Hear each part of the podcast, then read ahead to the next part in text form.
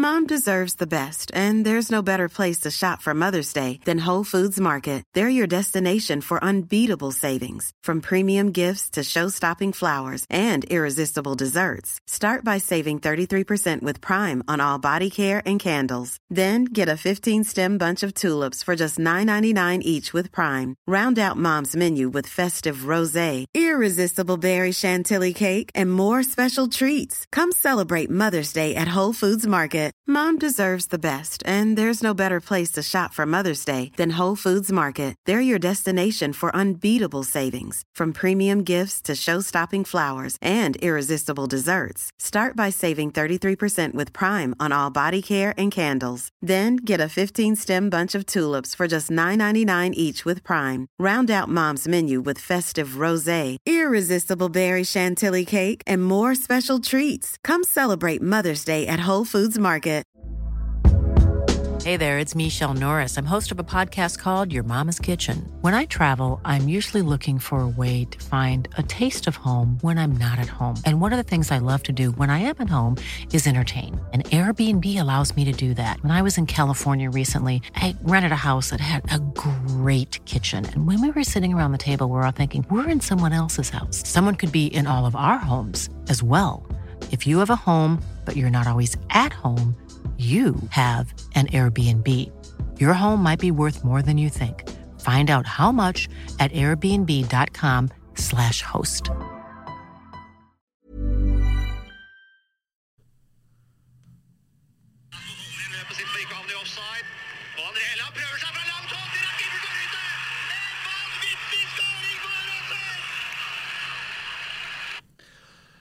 Det var eh, takk til Asbjørn Myhre og rettighetshaver Discovery for de åtte-ni sekundene. Det var så lang tid han brukte på euforisk eh, Pål, men eh, jeg regner med du husker den. Golden, altså.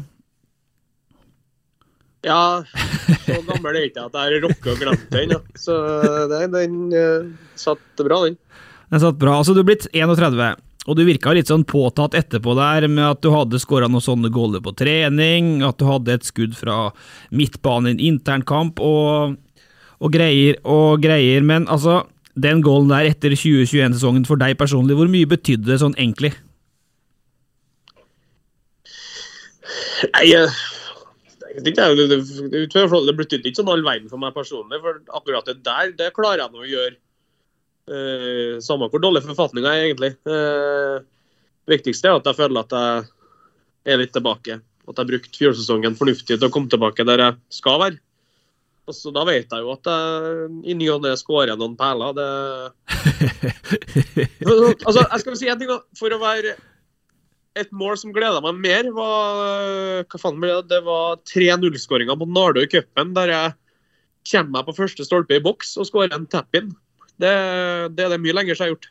Ja, Men onde tunger, da. Onde tunger, det er Steffen Stenersen. Han mener jo at det kanskje var keepertabbe, da. Det var min første tanke. At, hva er det Øystein Øvretveit driver på med? Men jeg tenker vel, Pål, at du tenker at det her er Her er keeper sjanseløs, eller? Nei, men han agerer nå i hvert fall helt sånn som jeg planla at han skulle gjøre. Ikke sant. Ut ifra det jeg hadde studert på video. Så enig nå, da. Ikke sant, ikke sant. Nei, ikke sant, ikke så sant. vet jo at, jeg vet jo at Øystein Øvretveit han er jo altså, Han kan jo være en god keeper på sitt beste, men på sitt dårligste så kan han plukke fram litt sånne. Ja, nei, men eh, sånn er det, han forventer ikke. Du kan ikke lure en luring. Så Nei. da, blir det, blir det så jeg lurer han. Men altså, eh, for jeg prøvde å spille opp noen ting her, da, men det er jo fryktelig vanskelig, Pål, eh, som alltid er. Men for i fjor så, så starta du jo bare fire matcher, og du fikk den der RBK-seieren og skåringa der. Ellers, men ellers var det jo litt skralt, sant? Eh, det tror jeg vi bare kan si, begge to. Ja, jeg hadde, hadde kropp etter fire starter. Kropp til fire Eh, starter. Jeg hadde, hadde, hadde to fotballtreninger fra november 2020 fram til vi starta serien i juni. ja, riktig. Det, det er ganske tynt grunnlag. Men Det er eh, litt sånn at Hvis du lærte deg å sykle, så kan Ja, du sykle. klart. Men jeg hadde jo ikke sykkel engang. Så det var, Eh, men nå har du altså én goal og tre målgivende, på to matcher. ja, det stemmer. Så kan vi, hvis vi virkelig skal begynne å krydre, så har jeg jo to mål og en målgivende til fra en eh, 60 minutter i cupen. Så vi, vi tar det vi får etter et par skrale år her nå. Så hører jeg at det er litt sånn rufsete. Du må sitte rolig, for at øh, jeg og Steffen sitter jo i studio på, øh, på Fermannsveien på, mm, i Trondheim, mens du sitter på, på stadion på Åråsen. Har du ikke påskeferie? Eh, påskeferien min den ble ikke noe mye av. Eller vi har fri fra nå nylig fram til Altså fri i morgen og fredag. Men de ønsker at vi er tilbake på fredag. Og så er familien er på, på hytta på Nerskogen. Og det er litt sånn keitete å komme seg dit. Uh, for da må jeg eventuelt fly til Værnes og kjøre oppover. Det tar lang tid. Alternativt å ta tog til Berkåk. Berkåk, Det er ja. seks, tim- seks timer hver vei for å være der i 30 timer. Det, det er et regnestykke som ikke helt går opp i hodet mitt, så da blir jeg heller her og trener. Uh, men uh, nå sa du litt om hvorfor det ble så tynt i fjor. To treninger for seriestart. Uh, hvorfor er det det annerledes nå? Hva har du gjort? Har du fått trent alt nå? Eh, Ja, jeg har vært med på absolutt samtlige treninger fra vi starta opp helt til vi starta serien. Du snakker jo, jeg, jeg, snakka med deg etter Nardo-kampen, Pål. eh, Og jeg skrev en sak på Gjermund som hadde sett hva du hadde vært igjennom, og at du, var på, du hadde trent godt da gjennom hele vinteren med ball, som du sa sjøl. Og da var det jo flere som sa til meg at ja, ja, sånne saker har vi skrevet mange ganger om uh, Pål før. Men hva, hva er det som gikk som gjør at det blir annerledes nå, da, tenker du? Nei, vi får nå se. da. Plutselig så går nå alt til helvete igjen. Ikke men, sant? eh, nei, det er noe Jeg føler nå at du på en måte, er inne i en rytme. Så det at jeg har fått holdt på såpass lenge sammenhengende, gjør at uh, man føler seg litt sterkere. Og så vil man jo alltid se seg litt uh, Hva skal jeg si Hva jeg fokuserer litt på. At det er litt sånn Jeg syns det er steinhardt å gå på trening hver dag. Og at det er litt uh, der eh, fokuset mitt ligger. Og så Ja, så at man prøver, prøver å ikke tenke så mye på sånn eventualiteter og stresse opp kroppen med, med bekymringer, for å si det sånn. Og så må du holde telefonen din rolig, for nå er det mye crossing på deg. Det går ikke. Du er for moderne til å være med på til å ha sånn uh, ulyd bortpå der. Du hadde god lyd før vi gikk på. Så nå må du ta det sammen. Men uh, Lillestrøm vi hadde jo, altså Nå havna Lillestrøm over Rosenborg i fjor, Steffen. Uh, nå har de fire poeng òg i år. Er Lillestrøm noe å frykte her? Jo, vi hadde jo tippa et tabelltips. Eh, Vi har Lillestrøm på femteplass bak Rosenborg der, da. Men eh, det tikka vel inn noen meldinger fra mine medkollegaer når eh, HamKam leda 2-0 til pause der. Og ja, Ja. Lillestrøm, ja, dem har du liksom kjempa for. Men jeg har jo trua på at Lillestrøm kan kjempe om pallen i år, da. Ja. At det er såpass eh, åpent bak dem med Viking, som vi jo har tippa på andreplass, for å være litt uh, kontrær i stedet for Molde. og Lillestrøm har jo rett og slett et bra lag. De har øh, solide spillere i alle ledd. En av ligaens beste keepere. De har Helland som kan komme inn her. De har Gjermund som er god på sitt beste. De har en Fridjonsson som hvis han slår til, har potensial til å bli toppskårer i Eliteserien. Pluss masse spennende unge spillere. Uh, Vetle Dragsnes har vi ikke nevnt som en av de beste backene i ligaen. Så um, Nå skulle ikke jeg ha en sånn lang remse av positive ting om Lillestrøm, men greit, da fikk Jo, jeg det. Men uh, jeg skal bare for, forklare og forsvare mitt, uh, min positivitet overfor Lillestrøm. Ja, vi får se, vi får se. Men um, vi skal selvfølgelig snakke mye mer om det her. Men den første Den første, den første har 225 kamper for Rosenborg, 66 eh, goller. Fire seriegull, tre cupgull, var òg med i 2009 under, um, under Erik Hamren. Jeg tror ikke du fikk nok matcher, Pål, til å bli seriegull. Nei, da har jeg et innhopp som høyreback, tror jeg. Og så Ja. året etterpå så har jeg et innhopp som venstreback. Ja. Så du var med på to Bomfota opp gjennom tida. Eh, men eh, da og vært med på podkasten vår tidligere flere ganger, og brennaktuell nå, da, for vi tar det tvert. Eh, denne uka så sier jo du, Pål, til TV 2 at du på slutten av RBK-tida ble mer som en klovn. Du blir ei litt sånn PR-dokke etter hvert. Litt selvpåført. Jeg er jo sleivkjefta. Det sier du til eh, TV 2 i det her intervjuet.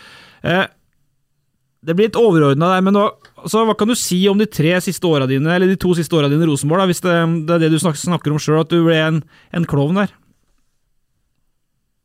Eh, Ja, nei, det er jo bare den følelsen jeg har sjøl. Eh, det var jo alltid meg media ville ha tak i, Selv om så på slutten så spilte jeg jo ikke nesten ikke. Og da, da føler jeg mer som en klovn. Og så var det fortsatt jeg som var etterspurt på diverse sånn markedsoppdrag og sånn. Så følte jo etter hvert at det var mer det å ikke fotballspiller jeg var. Og det er jo fotball jeg primært ønsker å drive med. da.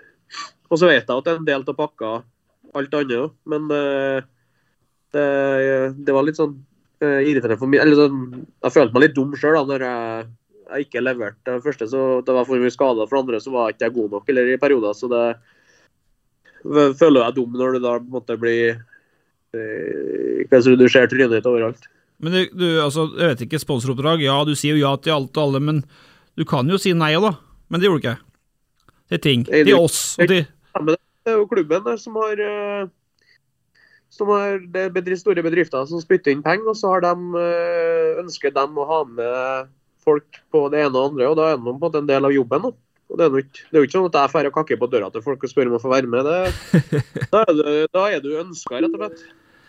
Men, men altså, øh, følte du at du ble brukt, øh, brukt av klubben da, på et vis, her, i og med at du ikke spilte? Eller? Nei, nei, nei. Nei, det er jo ikke det. Det skjer nok noen har spekulert i det. Det er jo det er noe bare sånn det er. Det er jo øh, at det var sikkert jeg som var mest profilert på tidspunktet, selv om jeg ikke akkurat eh, bidro så voldsomt på banen. Så var det noe meg de ville ha tak i eh, eh, sponsorer og sånn. Men det er jo at du føler deg litt dum sjøl. Det er som fotballspiller. Jeg, jeg vil jo bli huska for han som eh, eh, skaper mål og målsjanser, eller skårer mål uh, ute på banen. Sant? Ja, så er det sånn at eh, jeg nesten ble klar av trynet mitt sjøl, for at jeg så det mer over der enn hva jeg gjorde i høydepunktene på kampene. Men det er litt sånn, Steffen, at uh, altså, Det er lett å gå til Pål da, når det koker på Lerkendal. Det var lett å gå til Pål som journalist. Det blir Ja, og det. jeg tenker det er litt uh, Vi kan koble det litt til Ole Sæter, sånn som han var i fjor. og Nå har han jo roa seg litt ned, da, men vi journalister er jo litt enkle, og det er jo tunge dager for oss òg. Når vi er på jakt etter en god sak, eller vet at du er litt trangt på lista, så går du jo til dem som eh, vet kan melde litt, da. Og det gjør jo Pål stort sett. Han er jo åpen og ærlig og, og fin å prate med, og da er det liksom litt underordna om man spiller eller ikke, så lenge vi vil ha en god sak. Så det er jo vi journalister er veldig enkle, da. Der òg. Men så er det, jo- det er jo sånn at eh, det er noe, en del av jobben vår som fotballspillere å svare. Ja. Og grunnen til at vi er så heldige at vi får tjene tjene god årslønn på å drive med hobbyen vår, er jo at det er såpass mye interesse som gjør at folk spytter inn så mye penger i klubbene at man klarer å ha et budsjett som gjør at man lønner spillere etc. etc. Og det er pga. er oppmerksomhet, og da må man eh, stille opp for eh, måte, rettighetshavere og, og media sånn og svar. og det er jo liksom, det er noe det er noe bare sånn det henger sammen. Hvis du, hvis du lukker deg, så ender du på en at det ikke blir noe interesse. og Da, da får du ikke noe jobb å gå til. Det er det er der sånn det henger sammen. Det virker som han har skjønt litt her, da. Ja, men det er jo ikke tvil om at han eh, skjønner mekanismene her. Det, Det er ikke noen som kunne gått litt i skole, for at det kunne vært eh, lettvint å også si nei noen gang og være litt sur, men vi opplever jo det vi òg gjennom et langt liv, både, mm, både pressemessig og med klubber og alt mulig. Men, men du kaller jo spa for spa her. Det, det er jo noe som heter for mediepotten til disse klubbene, eh, Steffen, og det handler litt om oss. Klubba får penger for å stille opp for oss. Ja, men det der går jo begge veier. og Hvis eh, alle spillerne hadde samme holdninger som Pål, så hadde det jo vært veldig greit for oss. Men, og der er jo folk forskjellige, og det blir feil hvis folk skal, måtte, skal presse fram litt artige svar eller være litt klovn i media fordi de har lyst til det. Så det må falle naturlig, og det virker jo som det gjør for Pål. Men han virker jo samtidig som han har skjønt litt mekanismene her, og det, det er jo fint. Men altså, når du kaller deg sjøl en, en Hva kalte du deg for en PR eh, et eller annet? Det har du oppi her. PR-dokke. Uh, uh, vanskelig å være like morsom da på slutten, eller? Som du kunne være i medgang? Ja, men, det er jo, men der har du jo litt problem... Eller hva skal jeg si? Man må akseptere at hvis man skal omfavne eh, toppene da, og høydepunktene, så må man akseptere at det er motsetninger. Så du kan ikke stå liksom eh, eh, på den høye hesten i medgang og eh, være jovial og artig og liksom flagge åpenhet og eh, melde og liksom være ordentlig kul. Og så med en gang det er litt motgang, da, så skal du på en måte stikke ut til bakdøra. Det syns jeg er ordentlig faked. Så det, da må du tåle å rygge nok til å stå der når det, når det blåser litt òg. For altså, Du avslutter jo Rosenborg-karrieren din i november eh, 20. Det er et, et femtap for Glimt. Den er ganske eh, ikke så særlig pen, da. Og så er det bare slutt, og så er du ikke med Rosenborg-spiller eh, neste gang. Altså, Det er den siste kampen din for Rosenborg. Eh, november 2020, tap 5-1 Glimt, og så er det bare slutt. Altså, Nå har det gått litt tid. Hva var det som skjedde? Nei, det orker ikke jeg å snakke om. Det blir, det blir, da blir det baluba. Eh, Det er ingen Så, så vi har, har et godt forhold til så å si samtlige på brakka. Jeg har veldig mange gode venner og enormt mange gode minner og er fortsatt veldig glad i klubben. Jeg har jo vokst opp med dem som eh, med Rosenborg som favorittklubben min. så det, Noen ganger så er det sånn i fotball at det kan være greit å få et lite sånn skjeneskifte, rett og slett. Det, det tror jeg bare jeg hadde godt av. Og så komme til noe nytt og være med og eh, bygge opp noe nytt. Altså, sånn som i fjor, selv om med rent sportslig på det personlige plan, så var det jo ganske eh, ganske tynn suppe. Men det var ekstremt kult å være med og gå inn i en sånn rolle i, i ei ung spillergruppe og være med å bidra eh, både på og utenfor feltet med den kunnskapen du har og egenskapene du har opparbeidet deg sjøl. Så, ønsker jeg selvfølgelig å, å bidra mer som spiller, men det var artig å være med på den hva, altså, flåsete sagt, den reisen vi hadde her i fjor, da, der man eh, som nyopprykka ender opp med at vi kvalifiserer oss til Europa. Det er jo utrolig stort. Så, og så er jo sånn Statistikk kan jo brukes til mangt. Vi har, jeg starta fire kamper, vi har ikke tapt en kamp. Jeg starta. Så Fikk du sagt det òg, men det ble det er verdt. Ja, eh, eh, fikk du sagt det òg, men for at, eh, det betyr jo litt på et vis, da. Eh, når du da sier det her, som du sier til TV 2, så åpner det for litt eh, spørsmål hos oss. Uh, vi hadde en runde med med både deg og altså media med både deg og Gjermund i fjor. sant? Det ble en spesiell kamp mot Rosenborg i fjor, da dere vant, og Aasen meldte det her med at han har fått beskjed om at han var en OK andredivisjonsspiller i Trondheim uh, før han gikk til Lillestrøm. Vi hadde jo denne saken med Valsvik, som jeg både skrev, og, og Valsvik sjøl fikk jo kritikk for det begge to, for at Valsvik gikk ut. Jeg som journalist, han som eh, spiller, Burde ha følt seg frossa ut, og så fikk vi mye støtte, og han fikk mye støtte. Det var en veldig merkelig seanse å stå i som journalist, da, når det er sagt. Men uh, Valsvik hevda jo at flere var i samme båt som han sjøl. Uh, og da er det lett å peke på deg og Gjermund som et kvarter senere drar til Lillestrøm, men uh, jeg vet ikke. Hva, hva kan du si om det her i dag? Jeg vil ikke si så mye. Det kan uh, eh, Hva skal jeg si blir veldig åpen for folk å, å spekulere i det. Jeg ønsker ikke, men det kan være sånn, det ble jo egentlig kanskje for det beste. Da. Så er det jo sånn i fotball at eh, man, det er ikke alltid man er enig. Og da kan det være greit å, å gå til hvert sitt. Og så har man forståelse for det at man, det er ikke liksom, det er ikke nødvendigvis noe personlig. Så sånn, sånn er det bare. Det er en del av det som gjør fotballen jævla interessant, er jo at det er en hel skokk med subjektive meninger. Så eh, det må forventelig prise oss lykkelig over det. Og så, eh, må jeg akseptere jeg at eh, ikke alle er med meg hele, hele tida. Det, det hadde vært fryktelig kjedelig.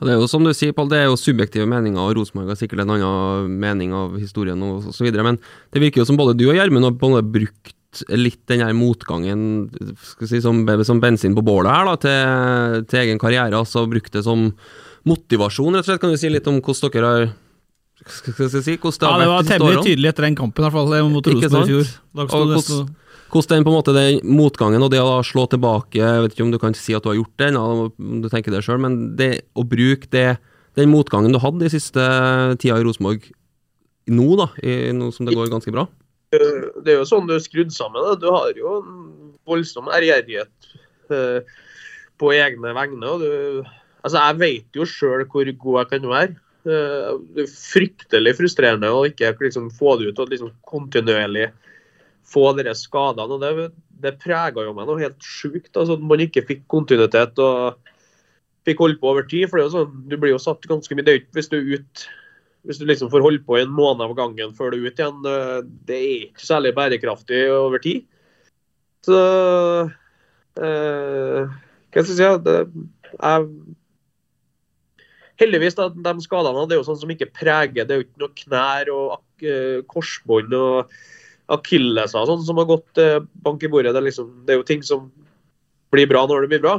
Så det er ikke noe sånn karrieretruende. så at jeg Sånn som nå, jeg føler meg ikke noe mye hva si, jeg føler meg ikke noe tregere eller dårligere trent enn da jeg var god, da, men det handler for meg om å få kontinuitet. Og så er en sta jævel, da. Så jeg gir jo ikke. Jeg vet jo liksom, fotball er jo det desidert artigste jeg vet. Jeg har lyst til å spille så lenge jeg er god nok til å, til å dominere på, på toppnivå. Jeg merker jo sjøl eh, føler nå at jeg er relativt kapabel til å vurdere egen, egen innsats. Da. Og merker jo sjøl på, på trening og i Rosenborg, eh, selv de en siste årene når jeg var frisk, at eh, det var ikke mange som gjorde det etter meg.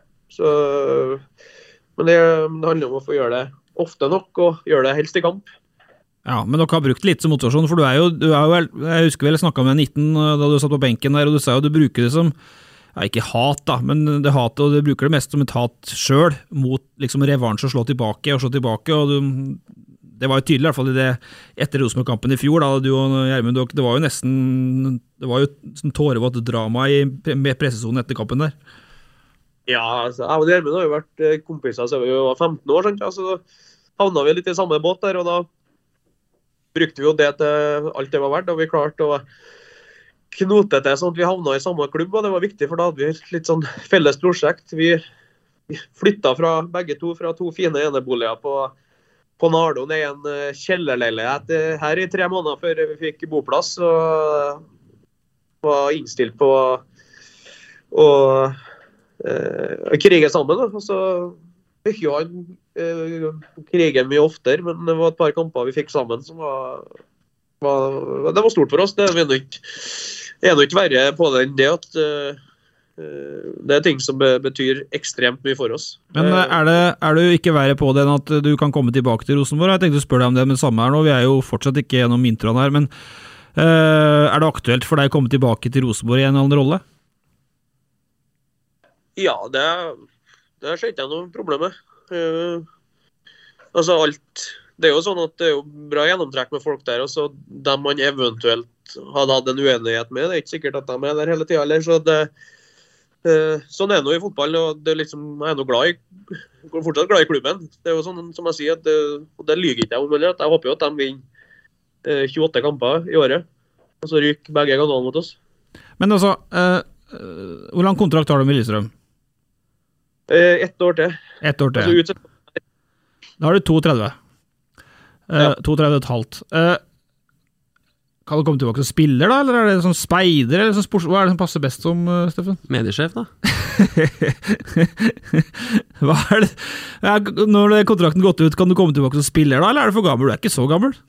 Jeg vil i hvert fall uh, spille litt lenger, og sånn som det er nå, så har jeg det Jeg har det fryktelig bra her. Det det er ordentlig, ordentlig kult. Jeg føler den rollen som jeg og Gjermund har fått der, eh, det passer som hånd i hanske nå. Og så kan det være Det må vi si. altså, har ikke noen planer om å gå under torva ennå, så jeg skal leve et langt liv. og Målet mitt er jo å jobbe, holde på med fotball. Det er det jeg føler jeg kan godt nok til at jeg og i tillegg syns det er artig.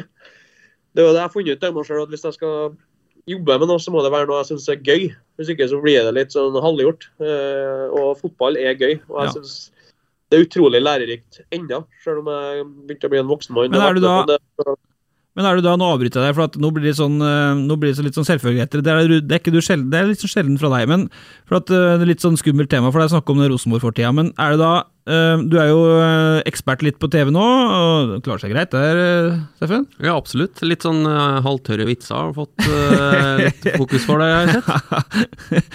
litt sånn middels. Men du får bra skussmål der. Men jeg tenker igjen, da, hvis en skal tilbake i et For Petter mener at du, Pål er en opplagt sportssjef, mens du mener mediesjef. Nei, det var nå bare for at vi snakka om mediemekanismene i stad, altså, men uh, ja. Jørgen Stenseth er jo fullstendig untouchable innpå brakka. Absolutt, og uh, vi har jo ingenting vondt å si om Jørgen, selvfølgelig. Folk har jo misforstått det. liksom Den Ivar Koteng som sitter på toppen, glem det. Det er en Jørgen Stenseth som sitter og trekker i trådene. Alle andre er bare nikkedukker til Jørgen Stenseth på brakka. Er, han er fullstendig enerådende. Og han tør ikke jeg å utfordre og si at jeg skal jobben til. da da kan jeg mørklegge hele leiligheten min på et par knips. Og da ville det vært desto dummere å sitte og si at vi vil at du skal komme og ta over òg. Så vi har ikke noe vondt å si om Jørgen. Nei, men øh, da går vi straks videre med sportssjef, da. Du var jo litt sportssjef siste åra på Lerkendal. Fikk du litt kritikk for internt, husker jeg? Ja. Det er fryktelig skummelt å si meningene sine. Nei, men øh, det Nei, det, det herregud, nå skal ikke jeg gi noen overskrifter på at jeg er ute etter den ene eller den andre. Det er framme. Jeg har planer om å være spiller en god del år til, så det det, Det får vi ta når den tid eventuelt kommer. Utlandet da, Pål, er det aktuelt fortsatt, eller? Hekken? Uh, Hekken, ja. jeg, Nei, utlandet her kan det være det, altså, eller tenker du bare på å være, Skal du være Lillestrøm-spiller til du legger opp nå, eller tenker du at du kan uh, flytte videre? Du har jo to små kids òg. ja, fryktelig mye, tanker som jeg egentlig ikke har brukt en kalori på. det siste, som jeg- Ja, fint vi fikk spilt opp dem, da. Ja, jeg skal sitte og svare på Nei, jeg, jeg tenker ikke på det i hele tatt. Eh, Akkurat nå så er jeg som plommen neger og er veldig fornøyd med at jeg har en eh, kropp og sånn, så spiller jeg såpass på lag at jeg får spilt en god del fotball, og ikke minst bidratt godt. Det, det er det viktigste. Og så får vi ta ting når det kommer. Og så har jeg vært så heldig at jeg har fått, eh, fått en fin uh, si, bigeskjeft i, i Nent også, som eh, er utrolig måte, lærerikt. Det, det lærer man av. Også det, det gjør meg litt roligere som fotballspiller. Uh, første er at eh, man har noe å drive med ved sida av. Og så andre så er det at jeg lærer av det. Jeg får tilgang på analyseverktøy og sånn. som, eh, og når man ser kamper som man vanligvis ikke gjør, som er vanvittig lærerikt. Ja, Så jeg får være litt nerd, rett og slett. Skal sikkert i studio i morgen, men det er Bodø, så det snakker vi ikke så mye om mer. Den andre, den andre, da er vi der, da. Den andre er da vikar for Petter Rasmus uh, i dag. Han er på et eller annet fjelltopp og ser inn i et eller annet uh, snømassiv et eller annet plass, vet ikke. Uh, men han har jo ansvar for det tekniske til vanlig. Der er jeg totalt sjanseløs. Så er spørsmålet, da, Steffen, kommer vi, kommer vi her til å komme på lufta i det hele tatt? ja det er 50-50, det. Rent 50-50. Men so far, so good. Vi fikk trykka på rekk, eh, og så var du på Lerkendal på søndagen. Hyllest av Nils Arne, bikkjekaldt, men tre poeng. Og vi snakka med Edvard Tagseth eh, forrige gang, og da ble vi enige om da at 1-0 akkurat nå, det er sånn som en tar imot med åpne armer på, på Lerkendal. Det var inntrykket etterpå, det, eller? Ja, det var en eh, Kall det en stygg fotballkamp, da. Men jeg syns Rosenborg har jo bra kontroll, i hvert fall fram til de tar 1-0, uten å skape veldig mye. De skaper jo egentlig ikke så veldig mye heller gjennom kampen. Det er jo eh, lite sånn klare, store sjanser, men det er jo det å, å på en måte kjempe ut en sånn 1-0-seier der, med et skudd i tvella, skudd i stolpen, eh, alene med keeper mot Hansen der, det tror jeg betyr vel så mye, da, sånn moralsk sett, å få, få dratt i land de tre poengene som å på en måte få til finspill Ja, i starten av sesongen. Jeg her. tenker, en ting jeg tenker på det på banen, for dem så glad ut. Men på Lektaren var det samme der? Ja, det var, det var imponerende. Det var Kjernen var jo banens beste sammen med Noah Holm, var vel det vi ble enige om i den vår søsterpodkast, eller Ja. broderpodkast, hva du kan kalle det. Uh, Tifonen med Nils Arne Eggen, uh, solid synging av Kongen av Lerkendal flere ganger gjennom kampen. Det var, det var egentlig litt stort å være med på. Vi snakka med Tagseth òg, var jo litt eh, rørt, rett og slett. Eh, Paco, treneren til Odd, var, litt sånn, var jo skuffa over resultatet, men glad for å få vært med på å få hylla Nils Arne Jeg var glad for å få være med på det her. Jeg var glad for å få oppleve det her. Kom og kjøp sesongkort på Odd. Eh, Pollock spilte jo på lørdag, knuste r 4-0. Vi har snakka om goalen din, Øvre Tveit, to meter feilplassert. Men eh, fikk du sett Rosenborg? Ja, jeg så kampene. Hva er din dom? Eh, nei, det var en ganske dårlig fotballkamp, da. Men eh, jeg tror det eh, viktigste, og det tror jeg det er det omgivelsene ser nå, at man ser antydninger til at, man har, at det er en enhet, at det er en gjeng som drar i samme retningen. Litt som oppe i Bodø. Uh, så er man jo veldig glad for prestasjonen, men det er et lag som står sammen. og uh, og Det er et vanvittig bra fundament å bygge videre på. Uh, så tror jeg alle er innforstått med at man ønsker vel strengt tatt eh, at man skal styre kampen i mye større grad, men det tror jeg kommer etter hvert.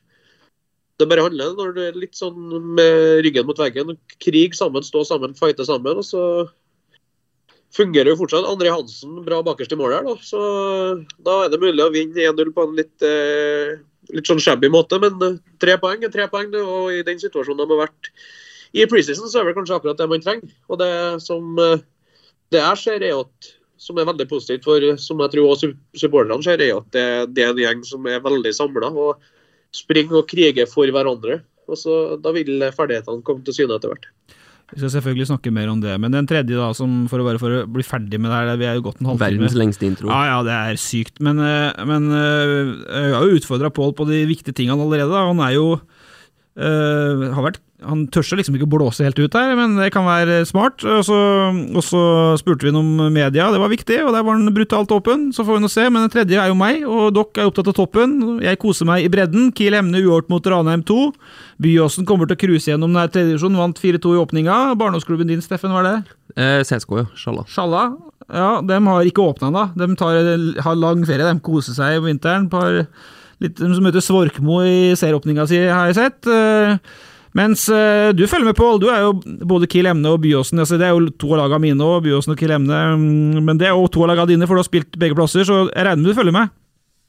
Det gjør jeg. Eh, Det er jo litt sånn eh, såra. Eh, Så jeg var jo bortskjemt i oppveksten min og husker hvor, eh, hvor bra eh, A-laget til Emne var. Så er det såpass liten plass at det går litt i bølger. Så det er jo vondt å se at eh, det har gått litt utforbakke de siste årene, men forhåpentligvis så får man etter hvert snudd det, og man kommer seg opp og blir en si, markant faktor i trønders breddefotball etter hvert. Og det sier noe litt for at nå er pappaen inne igjen, vet du. Ole Johan er inne igjen som coach på Klemne Emne etter å ha vært ute. Jeg tror han trener damelaget til Orkla, altså han sitter ikke rolig.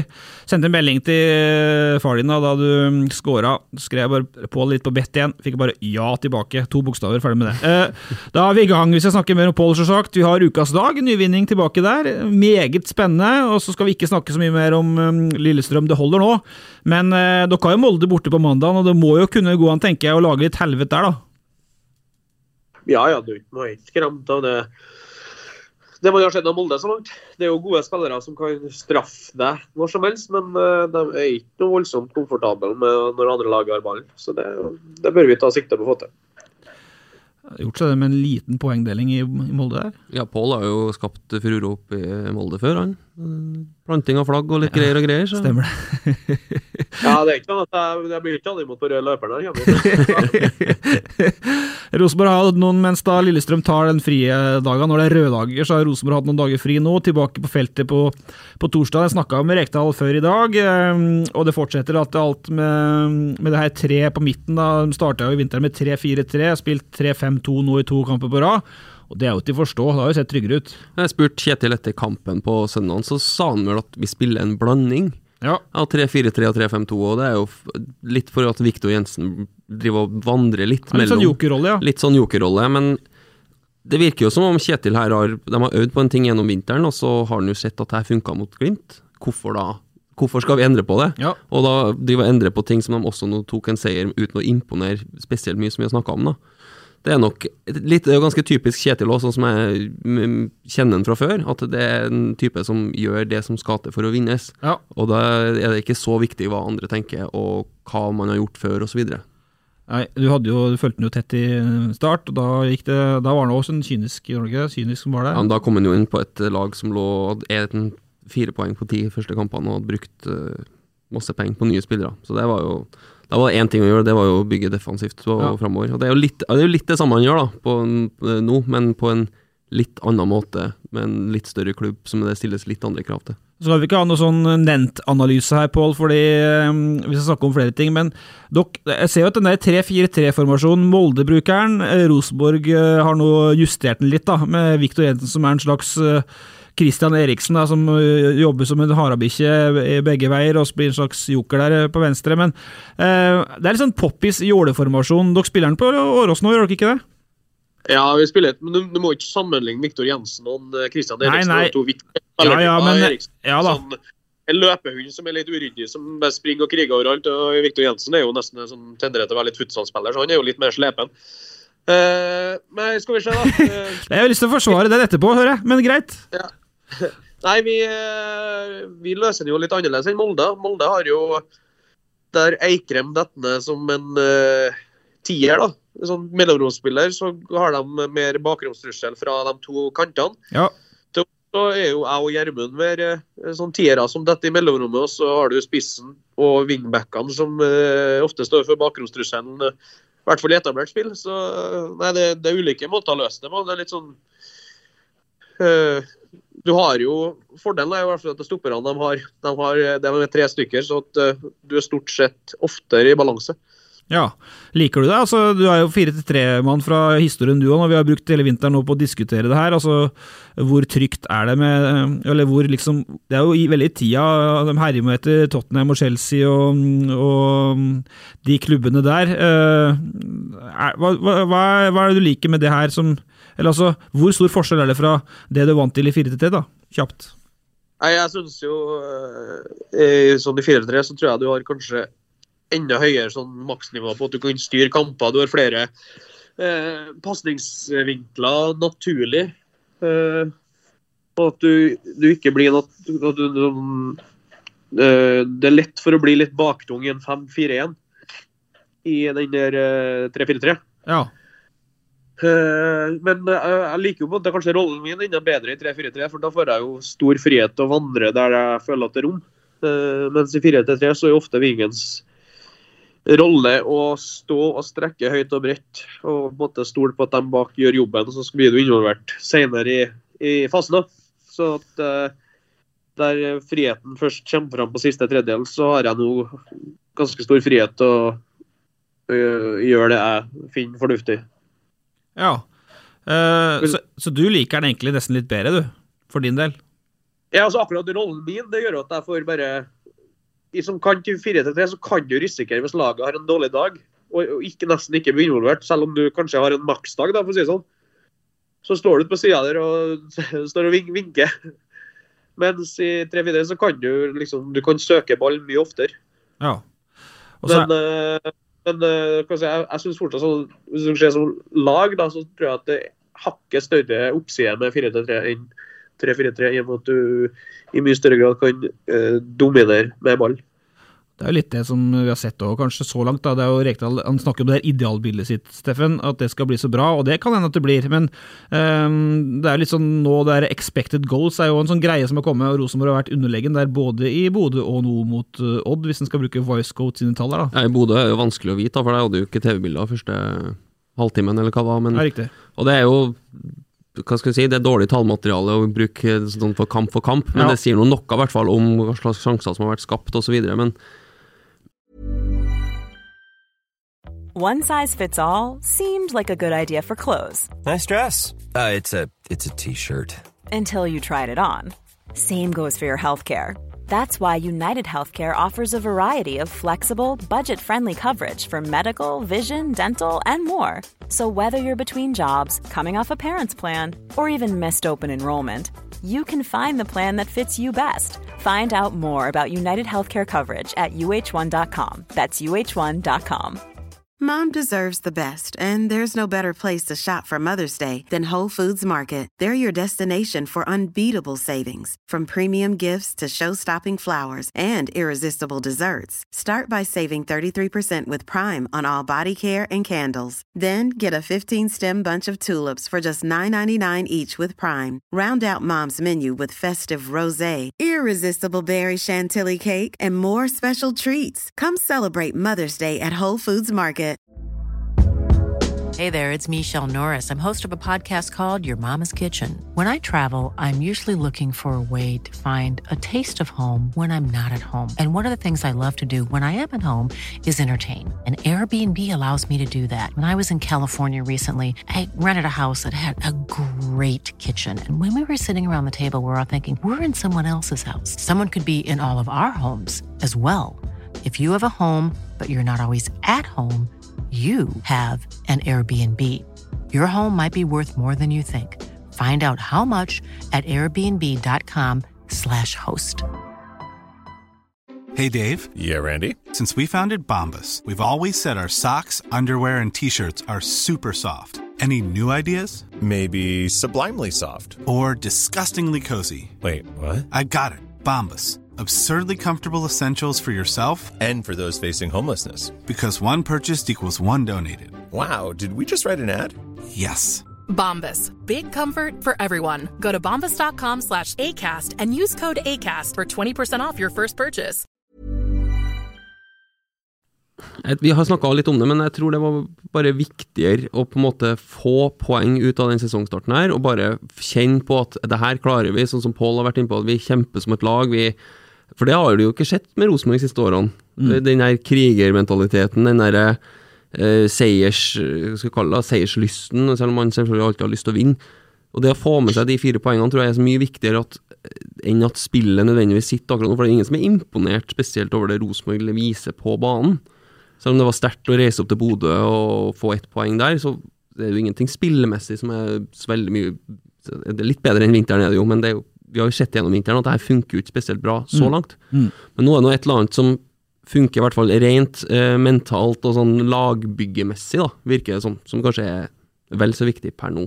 Og så har jo verden, eh, også kanskje oss i media, eh, etter den vinteren er nesten avskrevet Rosenborg. Altså, det er jo kortsiktighet som gjelder ofte, og det er jo eh, Jeg tror kanskje vi i Adressa pusta litt mer med magen enn noen andre, uten at jeg skal si noe mer med det. Men, men også, du sa jo et intervju litt flåste før seriestart. eh, Kanskje litt flåsete, kanskje var det alvor. Du har i hvert fall det der sedvanlige Helland-glimt i øyet når du sa det at eh, Rosenborg er fortsatt favoritt til å ta seriegull, sammen med Bodø-Glimt.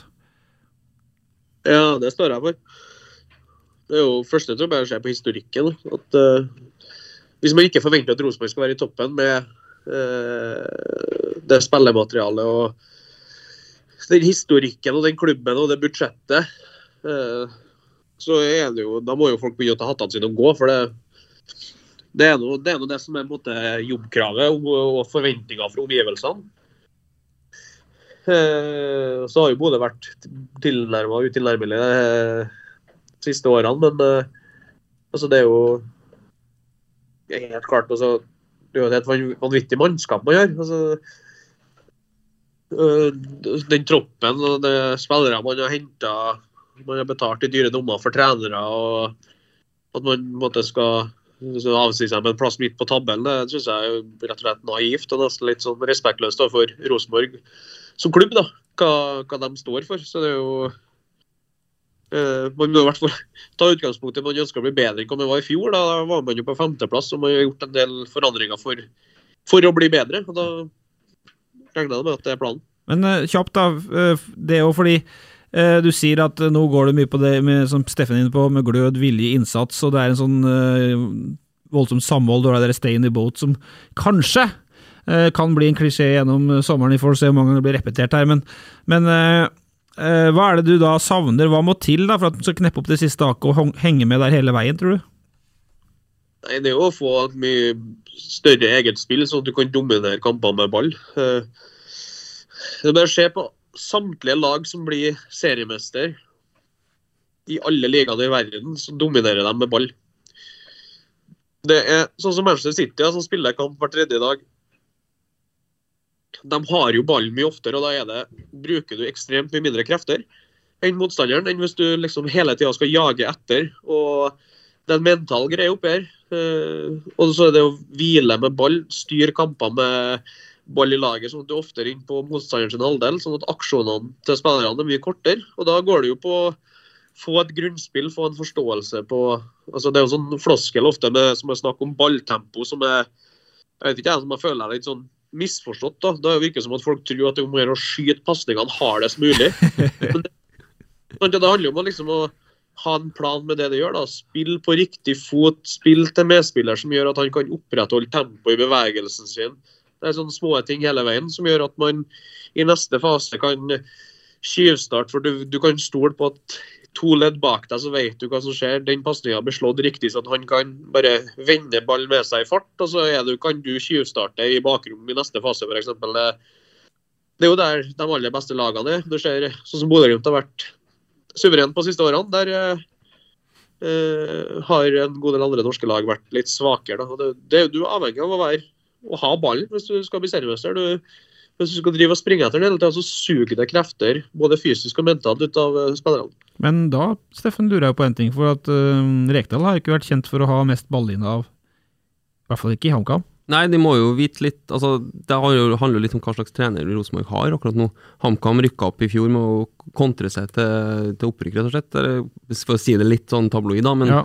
Det var vel to, tre, to eller tre lag som hadde mindre ball possession, bare for å ta det som et enkelt måleverktøy, enn et HamKam som rykka opp øh, med tre serierunder igjen, eller hva det var. Uh, vi snakka med Drillo, eksempel, kjenner Kjetil godt, og som mener at de deler mye av det samme tankegodset. Og han sier at Kjetil Rekdal er ikke spesielt opptatt av å styre kamper. Og så sier jo Kjetil det sjøl at uh, det skal man. Det, så man vil ha mye mot. Man ville ha ballen mest i Bodø, fikk jo ikke til det. Ville ha ballen mest mot Odd. Der ble det vel sånn ca. 50-50, men det er jo eh, altså Pål er jo innpå det. det er jo, hvis du spiller som Rosenborg og skal bli seriemester, så, du jo, så må du jo ha ballen mest. Og du må kunne hvile med ballen, og du må kunne kontrollere rytmen i en kamp. Og det kan du kanskje gjøre sjøl om du ikke har ballen eh, aller mest, men på sikt så må jo det selvfølgelig være målet til Rosenborg, å kunne gå ut og styre kamper mer enn de gjorde både mot eh, Glimt og mot, eh, mot Odd. Og så, mm, vi tar, for at du, Nå har det gått to kamper. Dere har fire poeng, dere. Rosenborg har fire poeng. Eh, Du meldte Rosenborg og Glimt før sesongen, og du sier at eh, det står du ved. Og det står du ved fortsatt, er selvsagt. Altså, du tror fortsatt at Rosenborg vil være med i gullkampen helt inn her? Ja, det er jo alt annet vil jo være en skuffelse. Eh, Jeg kan jo ikke si det før sesongen, så går det to runder, og så har begge dem Nei da, det var litt det, greit, jeg arresterte det. Det var litt flåsete, det. Men jeg vil gjerne Ja, altså- bare få ordene dine på det, så jeg kan bruke det. vet du. Ja, ja, jeg tror jo samtidig at Molde og Viking kommer til å være med i toppen. At Viking virkelig i ferd med å bygge eh, lag, og de har gjort, eh, gjort noe riktig som klubb de siste årene. For det, jeg husker jeg var, med borte mot dem i fjor, og da hadde de et voldsomt Altså, de kampene de spilte borte mot Viking før de rykka ned, så var det nesten som å stå inn i heltunnelen og rope etter eh, folk på tribunen. Men eh, nå har det begynt å bli bra besøkt. og Det er bra trøkk og de har en bra greie rundt kampdag som gjør at eh, de får bra med folk på kampene. og Det, det er viktig at det er en positiv go rundt dem. Så De presterer jo bra, så jeg tror de også vil være med. Men Bodø-Glimt tar jeg vel som eh, Hvis jeg skal på en måte velge én, så tror jeg Rosenborg er, fullt kapabel til å være med og, konkurrere. Det er derfor jeg har litt troa på dere òg, Pål, for det virker som dere har litt Litt det samme som man har sett i startfasen med, med Glimt, og, og spesielt med Viking. Den herre eh, få med seg byen, få med seg folk. En del folk på kamp. Eh, bra trøkk liksom rundt sjølve klubben. Ikke bare eh, gode spillere og et godt opplegg som man har fått holdt på med en stund, med gode trenere, liksom. Hvis du, ser du litt sammenhengen, eller? Bryr du oss smiskegreiene her nå? eller? Nei, jeg, bare, jeg har trua på Lillestrøm, jeg. Jeg, tror omgivelser legger fort merke til når de ser at det er en homogen spillergruppe som drar i samme retning. Eh, altså Det fanger omgivelsene om fort. da. Eh, og da er man også kanskje litt mer tålmodig. Eh, litt sånn som det på Lerkendal nå føler jeg at det er liksom en ganske homogen, gruppe som er godt balansert, som drar i samme retning. og Da tror jeg omgivelsene vil være litt mer tålmodige med dem òg. Og så, som oss, så har vi fått fram en del unge eh, lokale gutter. Så har vi bra sånn aldersmiks og fått litt sånn go. Og klubben òg liksom bygger jo noe der det måtte, de siste årene før, eh, før Lillestrøm rykka ned. Så, så eh, var jo fokus på Berge hvert år. Men nå man, måtte, man ønska å skape noe. Og da var, fikk man jo nesten jackpot på første sesong. Da man ender opp med å spille Europa, så eh, Ja, det er litt sånn Det tror jeg bare det tankesettet gjør at omgivelsene blir positive til det. Og så bl- kan ting bli liksom forsterka i positiv retning i stedet for negativt. Altså, Apropos Heltunnelen, du snakka om Molde oppe i toppen her. Det er, litt som er det litt Heltunnelen for det, eller? Det, det er ikke akkurat Stine Brakke på Nei, så ser jeg at folk driver og argumenterer med innbyggertall og prosentvis, Ja. og det der orker jeg ikke. Altså. Det var tynt på tribunen i Molde. Det vil være litt djevelens advokat. Det er jo liksom det er jo, Selv om jeg- det er ikke akkurat favorittklubben min, så det er jo ikke så verst tatt det innbyggertallet tatt i betraktning. For det, det må man jo bare si, så ærlig må man være. for det men det, det er jo deres feil at de har på en måte en overdimensjonert stadion da, når de eh, er et fergeleie. Det er noe, det er noe. Men, men jeg må bare si, for det er jo eh, Vi snakka om det der med samhold og Vi hadde jo med han Ole Kristian Gullvåg, skuespilleren, eh, som sier at det er den spillergruppa som er her i dag, den appellerer så veldig til han da, som supporter, og sier at han er et tverrsnitt av Rosenborg-supporteren. da. Eh, med, jeg, jeg er ikke på det der elleve trøndere og Nils Arne Eggen og tjo hei-toget, liksom, men det er kanskje et eller annet med det som foregår i dag, med en litt mer åpenhetskultur, med en Kjetil Rekdal som er svært åpen ut mot oss i media, og ja, innad virker det som. Altså, gå på trening, så kan det stå vanlige supportere og diskutere fotball med Kjetil Rekdal et kvarter etter treninga. Litt den greia der er litt på vei tilbake, og det tror jeg er et pluss eh, som tilskuerne får med seg, og som gjør at de, som Pål sier, får litt mer tålmodighet kanskje med eh, det som foregår på banen, da. Men ikke eh, i all evig tid, selvfølgelig.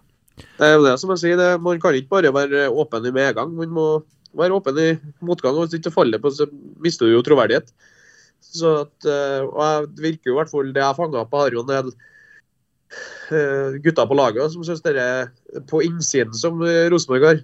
Det har jo for så vidt vi òg. En veldig kul greie der folk blir, blir litt kjent med spillerne, hvordan de er utenfor banen. og litt med den der sjargongen som er spillerne imellom. Det, det er bare bra. Altså man, sånne ting må man gjøre for å skille seg fra Hvis man bare blir måles på produkt imot la oss si Premier League, da, så kommer man til å tape ti av ti ganger i uka. Man må klare å appellere til uh, fotballsupporteren og gjøre at de får en måte, tilknytning til spillerne som gjør at de velger å komme da på Lerkendal eller på Åråsen fremfor å sitte i sofaen og se Premier League i helgen. Og det, Da må man være litt åpen, som gjør at du får den der tilknytninga. Og Nå har vi allerede snakka om litt om de tinga vi jeg skal innom, Pål, for at um, klokka går her, og, og, det er straks påske og sånt, men så lenge kjerringa og ungene er på Nerskogen, så har jo du hur god tid som helst, du regner med, så men nå har vi det her. og og mm, jeg må jo spørre deg, Du vil ikke si så mye om, om um, din egen exit og ting og forhold rundt akkurat det. Du er nå på Åråsen i dag, men du sto nå i Rosenborg i 15, 16, 17 da alt svevde, og, og alle hjerter gleder seg, og det bare var oppturer, opptur, opptur. Og så, og så forlot du jo et Rosenborg i 18, 19 og, og 20. Uh, altså du var, med på den, du var med på den nedturen nå, Pål, med tredje, fjerde og femteplass. Nå var du ikke med på femteplassen i fjor, da, men med dine ord, hvorfor pekte pila sånn nedover for Rosenborg de tre åra der? Altså, klarer du å være kort på det, hvis du utfordrer litt på det? Ja, man beveget seg litt bort ifra For det første så tror jeg man glemmer hvor man var hen før man begynte å øh, vinne. Altså, man ble litt, si, sånn, litt historieløs. At man plutselig hadde lyst til å gape over mye, som igjen gjorde at man bevega seg litt bort ifra det som var suksesskriteriet. Uh, og så kanskje begynte man å Det har jo alltid vært vanvittig mange gode spillere i Rosenborg, men man gikk kanskje litt bort ifra det å ha rollespillere. Uh, og så, Som igjen gjør at det kanskje ikke var så lett å holde uh, sånn spillergruppa samla, for at det var en del ulike tanker og ideer om hvordan det skal gjøres, i stedet for at man har en overordna idé som folk bare må innfinne seg i. Ja. Litt sånn som uh, Jeg hørte et intervju med Brede Moe her. Den sa at uh, det er enkelt når du kommer hit. Enten så uh, innfinner du deg etter hvordan det er, eller så er du ferdig. Eh, og det er litt sånn det var eh, til oss i 15, 16 og 17, at det var Enten så er du med, eller så er du ferdig. Liksom, du har et valg sjøl. Hvis du ikke tar opp hansken og gjør det som er kravene fra, fra, fra, trenere, ledelsen og, og, internt i spillergruppa, så var du liksom Da var du ferdig. Eh, og det er litt det som man kanskje på, liksom, gradvis beveger seg litt bort ifra. Da, liksom, det blir jo liksom lagt merke til omgivelsene. Ja. og, da, og da blir jo det er jo sånn i Rosenborg, som er såpass stor, så blir jo alt veldig forsterka når man først Man er jo såpass sånn, priser seg lykkelig over at det har vært helt fullstendig krise nå i tre år, og så har man en tredje, fjerde, femteplass. At man har spilt Europa i da man, klart, man har kvalifisert seg til Europa i, i to av de tre årene det har vært helt natta. Sant, ja. Så er det jo eh, det er jo andre klubber som henger opp sånne tabellposisjoner på veggene i, på klubbhuset for at de er fornøyd med. Så det, Man må huske litt hva man er, men så må man også dyrke det og bygge videre på det. Så må man liksom se tilbake på historien til klubben. Hva har vært gjennomgangsmelodien de gang, gangene man har hatt suksess? Men glemmer du, ja, men For å avbryte deg, at du sier at, eh, at, med, eh, at, man glemte litt hvor man, var, hvor man var igjen, og at det var litt få rollespillere. Men eh, du var jo en del av garderoben, du òg. Klarte du ikke å, å, holde folk i ørene, eller klarte du ikke å være tydelig på det sjøl, eller var det et ledelsesansvar, eller? Nei, det er jo både òg. Men det er jo men etter hvert så ble det jo såpass mange, og såpass at det var liksom Man sto jo og pekte litt på hverandre. Er litt sånn, eh, Hvis du hadde uh, si, oppvaskmøte etter kamp, da, så var det sikkert fire-fem stykker som mente at du måtte ha ballen mer og vi måtte tørre å spille. Og så var det fire-fem stykker som mente at man burde spille litt enklere og slå langt. og måtte bare ha og andre baller. Så var det eh, noen som hadde noe annet synspunkt. Altså, det var liksom, man klarte man, det ble liksom ikke, Man entes ikke om en vei å gå, og det, da blir det vanskelig. Uh, og så drar jo du, og så drar jo Gjermund. eh, jeg skal straks spørre om Gjermund nå, men eh, hadde det stoppa litt opp? Altså, Du sa jo på TV 2 i denne intervjuet at eh, du trengte denne restarten på et vis sjøl òg. Du har jo sagt litt om det tidligere i podkasten òg, men eh, åssen tror du det ville vært der om du var her fortsatt? Hadde du, hadde du, mm, Åssen hadde Pål André Helland vært i forfatning da? Nei, jeg tror at eh, jeg, jeg tror alltid at alt kan fikses og alt har vært bra, men sånn rent mentalt så var det greit å få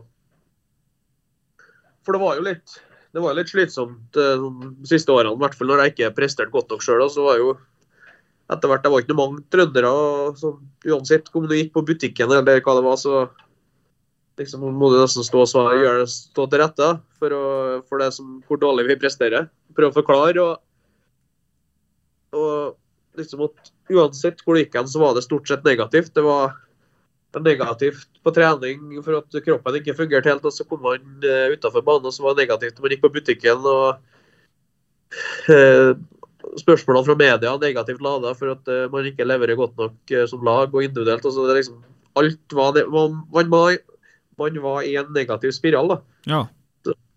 Så nei, jeg tror bare det er liksom greit for meg, for da hadde det gått litt på tverke. Jeg hadde ikke hadde for mye skader, så jeg hadde så har ikke prestert godt nok eller over tid. Så da er det greit å få, uh, måtte få litt sånn kulturskifte og så bare gjøre noe annet for å klare, klare hodet litt. og Det kan være godt, det. Eh, og så vet jeg ikke om du har sett eh, For Pål dro sammen med Gjermund, det var to trønderalibier den gangen. sant? Nå er det jo faktisk kommet en liten ny skog med trøndere opp i den Rosenborgsdalen. Eh, eh, du har sett Åsen i garderoben etter kampen mot Jerv? Ja, det var jo en voldsom eh, sånn Any Given Sunday-greie der. ja, det var. Kap- Al Pacino-tale der. Eh, eh, Gå inn på sosiale medier og se det hvis dere ikke har sett det etter. Jervkampen, For Åsen er jo kaptein i, mm, på Åråsen nå, jeg skal spørre Pål etterpå. Men hadde det vært greit om det var RL fortsatt, kanskje, eller hva tenker du? Ja, men det er jo lett å si noe, og det er jo som de sier sjøl òg, at hvis det Hva skal si, altså, det, det er jo noe med å ha vært et sted veldig lenge, og hvis du opplever motgang også i flere år på, dette, på et og samme sted, så kan det jo være greit å gå ut og få seg et miljøskifte. og det er jo på ingen måte sikkert at de hadde vært like gode som de er i Lillestrøm nå, som de hadde, om de hadde vært det i Rosenborg. Det får vi jo aldri vite, det blir jo spekulasjoner sitt her og nå. Men det er jo ikke noe tvil om at fotballspilleren, fotballspilleren Pål André Land, fotballspilleren Gjermund Aasen, som du ser nå, rent isolert sett ville ha gjort en god jobb for uh, Rosenborg. Ja. Men fotball handler mye om det mentale. Vi har snakka om stay in the boat, Jeg er jo blitt en floskel her. Nei, jeg må ikke nå har valgte jo ikke stay in the boat, da, og valgte å dra. og det det kan jo ha forandra mye for dem, da, selvfølgelig. Men, eh, men det er bra trøkk i Åsen, og sånn, det, jeg tror folk så han litt annerledes. Altså, han har jo vært sånn egentlig hele tida, Åsen, men han har kanskje ikke vært like tydelig i omgivelsene at det er faktisk sånn han er. Nei, han jeg må kanskje blitt litt eh, skal jeg si, oversett. Både, han er jo sånn hele tida, hver dag. Og eh, her blir jo både jeg og han brukt veldig på det vi kan faglig. av det. Eh, Det er jo fint å få bevist at de tankene man sitter med, det funker. Og så er det jo sånn her at det er ikke alltid trenerne er enige med oss, men de er veldig åpne for å diskutere. Og så er jo dem som tar avgjørelsen til slutt. Så at, at Gjermund er sånn, det tror jeg alle som kjenner ham, og de eh, ikke er overraska over. Og så er det kanskje en del til omgivelsene som tenkte at han ikke var sånn han var på Lerkendal, men det var ikke sikkert han fikk lov til å være sånn heller. Det, det er jo litt synd. Ja, det sier seg litt mellom linjene der, da, Steffen. Men, eh, eh, men sånn er det nå. Dere dro til Lillestrøm, og som du sa i start eh, her, at, at fra Var det villa du brukte? Du brukte villa, eller? Fete villaer på Nardo, var det ikke det du sa? Du og Gjermund? Nei, jeg bodde i en enebolig på Nardo, sa jeg. Må ikke, må ikke legge ord i kjeften min så jeg høres helt uh, Det er ikke La Rolls-Royce inne. Altså. Fra enebolig på, på Nardo til uh, hybel på uh, Kjellerhybel på Åråsen, men uh, du har fortsatt det huset i Trondheim, eller? Ja, jeg leier ut det. Du leier ut det. Da fikk jeg avklart det, men du bor ikke i kjeller lenger nå, tre måneder, sa du. Nå har du ordna deg med Fått, Ja, fått. nå, er nå har han sånn penthouse med jacuzzi og nå er livets Ja. glade dager. Du må ikke få meg til å se Ja, klessete ut, men Jeg har en leilighet som er stor nok til at vi kan være en familie på fire. ja. Og Gjermund har ordna seg, han òg, så han, bor ikke, han sitter ikke i kjelleren for seg sjøl og spiller PlayStation på kveldene. Nei, han, eh, han har det fint, han òg. Eh, Så har du fått eh, to kids. Eh, Så husker jeg, Steffen, du var etterrettelig som bare helsike, du, da på Nardo Cup-kampen der. Tok bilde av Pål som gikk med Neo der og var strålende fornøyd med goalen sin, og så tok vi bilder av det. Så vi må snakke med Pål, vi må, vi må Ja, Vi skal jo ikke ta bilder av små unger hvis de ikke har fått tillatelse til det, men det var vel i såpass åpent lende, fant vi ut, og fotografene var såpass synlige at Og han begynner jo nesten å bli litt medievant, Neo nå, gjør han ikke det? Ja, han syns det er kult. Og så syns eh, familien det er artig å se. Så det var bare Det har spart meg for litt uh, Slipp å legge ut på Instagram. Ja. Men eh, er det er, altså, Har du noe Det minste er jo for liten, men Neo, er den interessert i fotball allerede, eller åssen er dette der?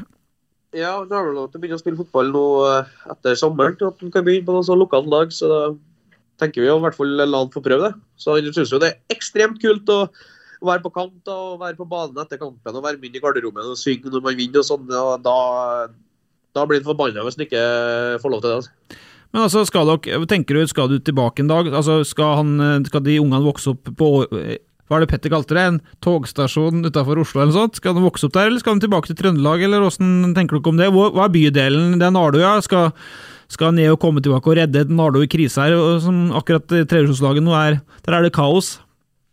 Ja, jeg har fått med meg. Nei, jeg vet jeg vet ikke. Det, jeg er ganske impulsiv. men altså, jeg planlegger ikke mange år fram i tid. Det, det er det andre folk som gjør for meg, skal du si. Så jeg, jeg tar det litt som det kommer. Så blir det bra uansett. Det var jo fryktelig politisk korrekt å si. Ja, men det er jo litt eh, det inntrykket vi har òg. Hvorfor skal man sitte og planlegge så langt fram i tid? Da? Det, hvis man har det fint der man har det nå? Du vet at du kan ikke planlegge alt i, i fotball. Du planlegger ikke å rykke ned med Kelene heller.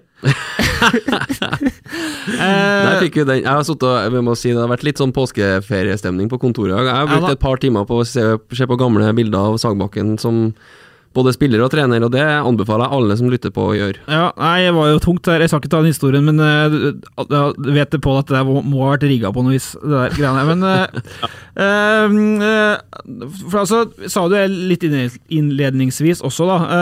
Og nå er det en del nye lyttere av Rasmus Saga siden sist vi var innom Pål om det her temaet, for det kan ha vært tilbake i 16, sant? Første gangen han var med. Men vi sitter jo med en fyr som ikke bare var liksom Rosenborgs hotteste mann i 15 og 16, da det var på skinner og landslaget og greier og greier, og dunka vel 23 målpoeng, tror jeg, i 15 og 100 mål på treningskampene der i oppkjøringa. Det var helt um, ville tall. Men du fikk jo debuten tilbake i 2009, så du er egentlig en ganske voksen Rosenborg-historie, Pål. Hvordan var det Rosenborg-laget i 2009 og 2010 som du var en del av, kontra i dag? Det var jo Pritza og Iversen og den gjengen der. Ja, jeg kom jo til Rosenborg i 2006 som juniorspiller. Så har jeg ganske en god del år på baken og på brakka her. Nå, hvis jeg detter bort nå, så er telefonen min som slukner, bare så dere vet det. Det er ikke jeg som er idiot. Ja. Eh, eh, så eh, det Rosenborg-laget var jo helt ekstremt bra. Pritcha Iversen på topp. Eh, du hadde Per og Tetti som kom opp. Du hadde Dorra på venstrebacken, du hadde Statsgård og Demi på, på stopperne. Lustig på høyrebekken. Det var et helt vanvittig lag. Så jeg er glad jeg fikk oppleve å spille med, med, med Steffen Iversen. Altså, da fikk jeg oppleve sånn som Kvarme og Basma, sånn som måtte skjelte meg ut på en fin måte, og som satte krav til meg. Og så fikk jeg oppleve å se hvor god og naturlig Steffen Iversen var. Det tror jeg er litt underkommunisert i Norge. Kanskje en av de største fotballtalentene, naturlig begava fotballspillerne Norge har hatt. Ja, gå tilbake og kikke på klipp. Det, Men det må du pipe ut så du ikke hører sjøl, for da har du ikke godt av.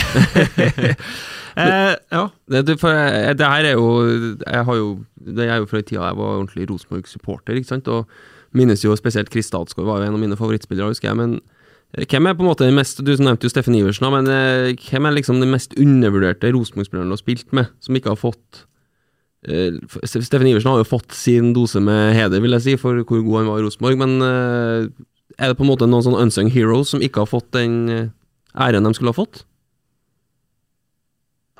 Ja, Søder, da, kanskje. Han var jo alltid litt sånn hakkekylling, da, som folk, for han var litt sånn knotete med, Søderlund, ja.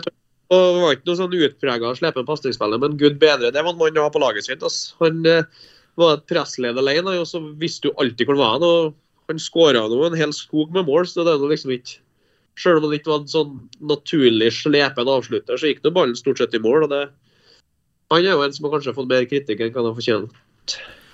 Ja, og fornøyd med svaret? Absolutt. Jeg har, gitt Sødlund masse, jeg har og kritisert Sødlund masse foran TV-skjermen, så det er veldig fint å høre. Håpa på da, men fikk Sødlund. Men det er greit. Søderlund Sødlund eh, er nå Han er vel ikke helt bankers på Haugesund, har slitt litt med skader, Alex. Men eh, også i podkaster tidligere, og historien din er jo kjent, Pål. Eh, Snakka mye om de omveiene du måtte ta, om livsstilen og Byåsen og Hødd før Rosenborg comeback og den der 2015-sesongen, sant. Eh, landslaget der. Eh, Eh, Men helt tilfeldig at uh, Paul ble god, bare så folk får recap på det, var det jo ikke. Vi hadde med Tagseth sist, så timingen er jo der. Han var ordentlig barnestjerne og ungdomsstjerne, så han fikk ikke gå i fred på Ekebergsletta. og eh, store dager der, for eh, Men eh, du var jo egentlig strengt tatt litt sånn barne- og ungdomsstjerne du og Helland, Pål. Eh, Helland bruker jeg bli formell her òg, så åssen var det der? Jeg husker jeg laga en sak med deg i 2019. eh, Da dro jeg fram en historie fra 2009. eh, hvor da det var en sånn turnering i Nederland. Paul dunka seks mål, eliteturnering, hat trick mot Watford, matchvinner mot Real Madrid. Og det, da pappa Helland fikk totalt uh, Han gjorde regnskap, det var 44 klubber som har vært og lukta på etter den turneringa.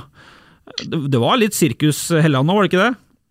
Ja, det hadde vært flere ganger. Hadde, var før jeg gikk til Rosenborg som 16-åring. på at Jeg kunne ha gått eh, nesten alle land i på sånn eh, prominente fotballand i Europa. Så eh, jeg var Jeg vil si at jeg var en barnestjerne, jeg òg. De fleste i Trøndelag visste vel hvem jeg var. Jeg var idioten som skjøt fra avspark og sånn, så Nei, det var gode tider. Ja, men Merka du noe på hypen? Fordi Tagseth snakka sist om at uh, han var nesten fyrt opp til å bli den nye Martin Ødegaard på sånne landslagssamlinger og sånne ting. Altså, Her kommer en big man. og så og så mener jo jeg, for jeg har jo jobba med Rosenborg så lenge at jeg husker jo det fra da du var liten. Jeg til og med spilt på lag med deg da du var liten drittunge på Kill Emne. Men, eh, men eh, eh, det var litt sånn da òg. Det var ganske bra hype. Ja, det var jo men litt lettere for meg, for jeg var jo jævla hypa for at jeg hadde en bra venstrefot, og det er jeg ganske sikker på at det er bra, da. Eh, Stakkars Tagseth den ble jo hypa, ble jo løfta fram som Frostas Messi. Ja. Jeg og Gjermund eh, døpte jo noen da vi var der og kalte den Frostas Milner, og føler at det er mye nærmere sant. Det er ikke, noe diss til Edvard Tagseth, da er det mer liksom en anerkjennelse av hvordan hvilke ferdigheter han faktisk besitter. Så ja, hvis det, Messi, da, tidenes beste fotballspiller, da ligger vi snittet på nesten en skåring hver kamp og med en assist i tillegg i hver kamp. og Det, det er ikke akkurat det som er styrken til en eh, Eddie. Han er jo et arbeidsjern uten dimensjoner. En ordentlig tøffing, liksom. Så jeg tror Milner er nærmere enn Messi. Ja, for eh, Milner er jo for det første det er jo ingen diss i hele tatt. Altså James Milner er jo Ja, der, vel, vel. der snakker vi mancrush, men Det si. Har du mancrush på James Milner? Ja, det må jeg si. Altså for, Ja, men det det kan vi ta en annen gang. Da. Men jeg, har hørt deg flere ganger Pauls skryt sånn eh, Eller skryt, det blir jo feil, men du har flere ganger sagt at uh, verden med venstrefoten din er eh, i som forskjellige versjoner har sagt at det er på en måte topp eh, klasse både i Europa og, og whatnot, da, men helt seriøst, hvor god venstrefot mener du faktisk at du har? Nei, det har ikke jeg sagt. Jeg har, sagt jeg har sagt at jeg har såpass selvtillit på at jeg ikke vil bytte den vekk med noen. Sånn var det, ja. Hvor får du tolke det du vil. Men, men, eh, men nå er jo en, eh, sitter jo en 15-åring på Lerkendal som akkurat har signert proffkontrakt, A-kontrakt med Rosenborg, dessverre Nypan. Eh, og Det er jo morsomt. Du traff han jo eh, Det virker som en key som har bena godt planta på jorda, det òg, Steffen? Ja, jeg snakka jo om den i This Very Podcast fra når vi var på Gran Canaria. Ja. Eh, veldig Altså, vi viste seg veldig fint fram på de treningene der. Eh, s- som naturlig selvtillit på banen, og en litt sånn eh, veldig blyg eh, sånn i utgangspunktet, men tør å si at han har trua på seg sjøl, og tør å si at uh, jeg kan bli god, og at jeg har noe her å gjøre. Og det er en sånn spennende kombinasjon som jeg tror uh, Ja, jeg har vel uttrykt at jeg tror, troa- tror at Rosenborg har noe bra på gang der, da. Så rakk jo ikke du der sosiale medier kom akkurat etter at du eh, var 15-16, da, så du slapp kanskje det koket der. Men hva er ditt råd til uh, Nypan her nå, som fort blir da eh, Jeg husker, husker deg, jeg husker Siljan, det var jo helt uh, Beatles-tilstander med han, sant? Og Tagseth litt samme. Hva er ditt råd til Nypan? Nei, det er bare å være tålmodig og så må du være forberedt på at det kommer motgang. Det er, det, det er en del av fotballen ja, å takle det på et eller annet vis. Om det er at du knekker foten, eller om at du får en alvorlig skade, eller om at du bare får en periode med motgang. Trenere som ikke har trua på ei trener. Det kommer til å møte på i løpet av fotball. Eh, hva skal jeg si? løpet av tida som fotballspiller. og Det eneste handler om å ikke miste kjærligheten til spillet. Fortsatt ha den der barnslige guttegleden når du er ute på banen. Det, da vil alt løse seg. og så priser jeg lykkelig at du får holde på med det, for fotball er det desidert artigste man kan holde på med. Kurant svar, det. Eh, eh, så har du vært på Jan, familiegjenforening med Gian Paoli, og det, han er nok helt sikkert bankers på det laget på mandagen. Kanskje, kanskje skar seg meg inn igjen, ellers så blir det kanskje ikke så mye forandringer. Per spilte seg ikke ut, han heller, så. Nei, jeg tenker nok at han uh, kjører på med mye av det samme laget som vi har uh, sett, ja. Gian Paoli har fått familien opp og er fornøyd med det, og Ja, det er sånn Men Du bruker ikke det som et argument at du skal spille nå, at du har fått familie? Jo, jo, jo, det tenker jeg. Familien kommer og kikker på stakkars har reist helt fra Ja, ja. Argentina, han bør få spille, ja. Ja ja, det var jo sånn i, i fjerde-femte divisjon. Klart, er, er kjæresten på tribunen, så er er du inne på laget. Nei, Men, eh, men eh, For vi er straks rundt. Eh, hvis Pål har batteri på telefonen, så kan han være med på Vi skal nå, mot slutten her, børste støv av en gammel kjenning, en gammel spalte, eh, som vi skal lage jingle på. Det skal Petter gjøre nå for tida. Fordi post-covid nå, før covid, så var vi jo sterk på det her med ukas lag. Følge trøndersk fotball så godt vi kan, og så drar vi jo gjennom en elver. og så og så dem som har gjort det litt ekstra fortjener å komme på ukas lag hos Rasmus og Saga. Og um, I dag har jeg tatt ut en elver. Nå er breddefotballen i gang igjen. Helt nydelig. og i da, Jeg har jo alltid kjørt 4-3-3, men nå er det ny koster. Nå er det 3-4-3, Stenersen. Det er som huset bør, det. ikke en blanding av 3-4-3 og 3-5-2. Det kan bli en blanding og med Viktor Jensen som Christian Eriksen eh, lookalike på sida der, Pål. Det er helt nydelig. Jeg, jeg ser jo poenget ditt, men jeg jo, hadde jo en annen forklaring. Jeg kom aldri så langt. Men kjører kjapt gjennom laget. Keeper denne uka, André Hansen. Tigerspranga på 1-0. Han redda eh, seieren. Ja, Ja. Ferdig med det. han gjorde det. Ja. Ja. Imponerende. Han er Hansen kan fortsatt. Tre stoppere da, i den 4-3-varianten. Kommer ut på Twitter òg. Bjarte Brende Venås, Nessegutten, eh, høyre stopper. Skåra da Nesset. Tagsets Nesset ble knust 5-0 av Nessegutten i femte divisjon. Den tror jeg sved godt for eh, Frostas eh, James Milner. Eh, midtstopper to, Ingrid Styrstad Engen. Nå har hun spilt midtbane i mange mange år. Skal hun bli stopper, da, eller? Hun spilte stopper i begge landskampene nå. Ja, imponerende. Ja, var god. Um, og så Tom Ørjan Rønning Heimdal golla da Svorkmo ble slått 5-1, og Pål som uh, hemværing Svorkmo bør alltid slås. Nå datt han ut, uh, tror jeg. Uh, det er greit. Det ser ut som han er ute nå, men vi går bare gjennom laget videre. For høyrebekk og venstrebekk. Uh, høyrebekk Mathias Espeland uh, Trondal, NTNU. To golder da Levanger 2 ble knust 7-0 i serieåpninga. Han tror jeg spiller midtbanen til vanlig, men jeg måtte flytte den som wingback for å få plass på laget. Venstrebekk da trukket ned for anledninga. Erik Tønne Ranheim, målgivende da de starta øh, poengfangsten borte mot, mot Raufoss. Var viktig for Ranheim, det der, tror jeg. Ja, etter den eh, nedsamlinga mot Brann i første serien der, så var det greit å få komme på rett kjøl igjen. Ja da. sånn. Eh, to sentrale midtbanespillere. Jørgen Havik Strindheim, målskytt i serieåpninga mot Tiller borte i tredjedivisjon. Den fantastiske tredjedivisjonen. Det bare følg med, folkens. Det er helt nydelig. Det er trønder, øh, Trønderliga og noen nordnorske lag. Det er ja, Du er ikke så opptatt av det, men er du det? Det er, kjempe, det er en kjempedivisjon. Fantastisk gøy med, med breddefotball og lokal breddefotball. Altså med, jeg følger ikke så veldig nøye med, det må jeg ærlig innrømme. Jeg elsker det. Andre sentral midtbanespilleren er Samuel Keflit Tevelde fra Steinkjer. Han er nok indreløper til vanlig, blir sentral her, da, men to mål mot Rosenborg 2 for Steinkjer, da, som nyopprykka fra fjerde til tredje, mot et Rosenborg 2 som har starta dårlig igjen. Ja, ungt lag i går mot uh, Det var det i går? Mandag. Spiller ingen rolle mot Steinkjer. Steinkjer. Uh, Nypan spilte vel, Røsten Uh, var vel de mest på en måte Og Tangvik, da. Mest ja. sentrale spillerne fra rundt A-laget. Men nei, nok en smell. Nok en smell. Da har vi to sentrale, da har vi en tre i front. Det var dumt eh, Pål datt ut, eh, for han er inne som høyrekant med scoring av 40 meter. Så slipper vi forklaringa hans på det igjen. Eh, Og så har vi da to mann i front. Ja, midtspiss. Der er jeg litt inhabil. av Ole Erik Midtskogen for Kjelsås. Det er jo Tynseting. Hat trick mot Eidsvoll Turn i andredivisjon.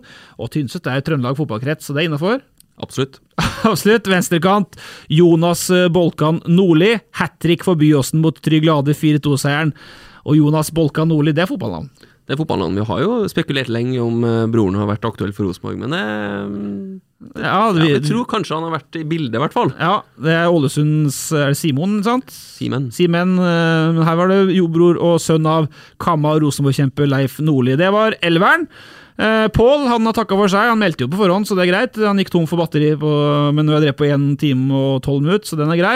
Steffen Stenersen, tusen takk for innsatsen. Jo, det var så lite. Det har alltid vært en drøm å være med her. Så Ja. det, en våt drøm, du har vært med før, og du er altså kuttet ja, det. kiss. Så det er nydelig. Så får folk Du kan si takk til Pål, da. Ja, takk til Pål. God innsats, og så ønsker vi hjertelig god påske. Hi, I'm Daniel, founder of Pretty Litter. Cats and cat owners deserve better than any old fashioned litter. That's why I teamed up with scientists and veterinarians to create Pretty Litter. Its innovative crystal formula has superior odor control and weighs up to 80% less than clay litter. Pretty Litter even monitors health by changing colors to help detect early signs of potential illness. It's the world's smartest kitty litter. Go to prettylitter.com and use code ACAST for 20% off your first order and a free cat toy. Terms and conditions apply. See site for details. Planning for your next trip? Elevate your travel style with Quince. Quince has all the jet setting essentials you'll want for your next getaway, like European linen, premium luggage options, buttery soft Italian leather bags, and so much more. And is all priced at 50 to 80% less than similar brands. Plus, Quince only works with factories that use safe and ethical manufacturing practices. Pack your bags with high-quality essentials you'll be wearing for vacations to come with Quince. Go to quince.com slash pack for free shipping and 365-day returns. Mom deserves the best, and there's no better place to shop for Mother's Day than Whole Foods Market. They're your destination for unbeatable savings, from premium gifts to show-stopping flowers and irresistible desserts. Start by saving 33% with Prime on all body care and candles. Then get a 15-stem bunch of tulips for just $9.99 each with Prime. Round out Mom's menu with festive rosé, irresistible berry chantilly cake, and more special treats. Come celebrate Mother's Day at Whole Foods Market. When you make decisions for your company, you look for the no brainers. And if you have a lot of mailing to do, stamps.com is the ultimate no brainer. It streamlines your processes to make your business more efficient, which makes you less busy. Mail checks, invoices, legal documents, and everything you need to keep your business running with stamps.com. Seamlessly connect with every major marketplace and shopping cart. Schedule package pickups and see your cheapest and fastest shipping options from different carriers. With rates up to 89% off USPS and UPS rates. And with the Stamps.com mobile app, you can take care of mailing and shipping wherever you are. Make the same no brainer decision as over 1 million other businesses with Stamps.com. Sign up with Code PROGRAM for a four week trial, plus free postage and a free digital scale. No long term commitments or contracts. That's Stamps.com. Code PROGRAM.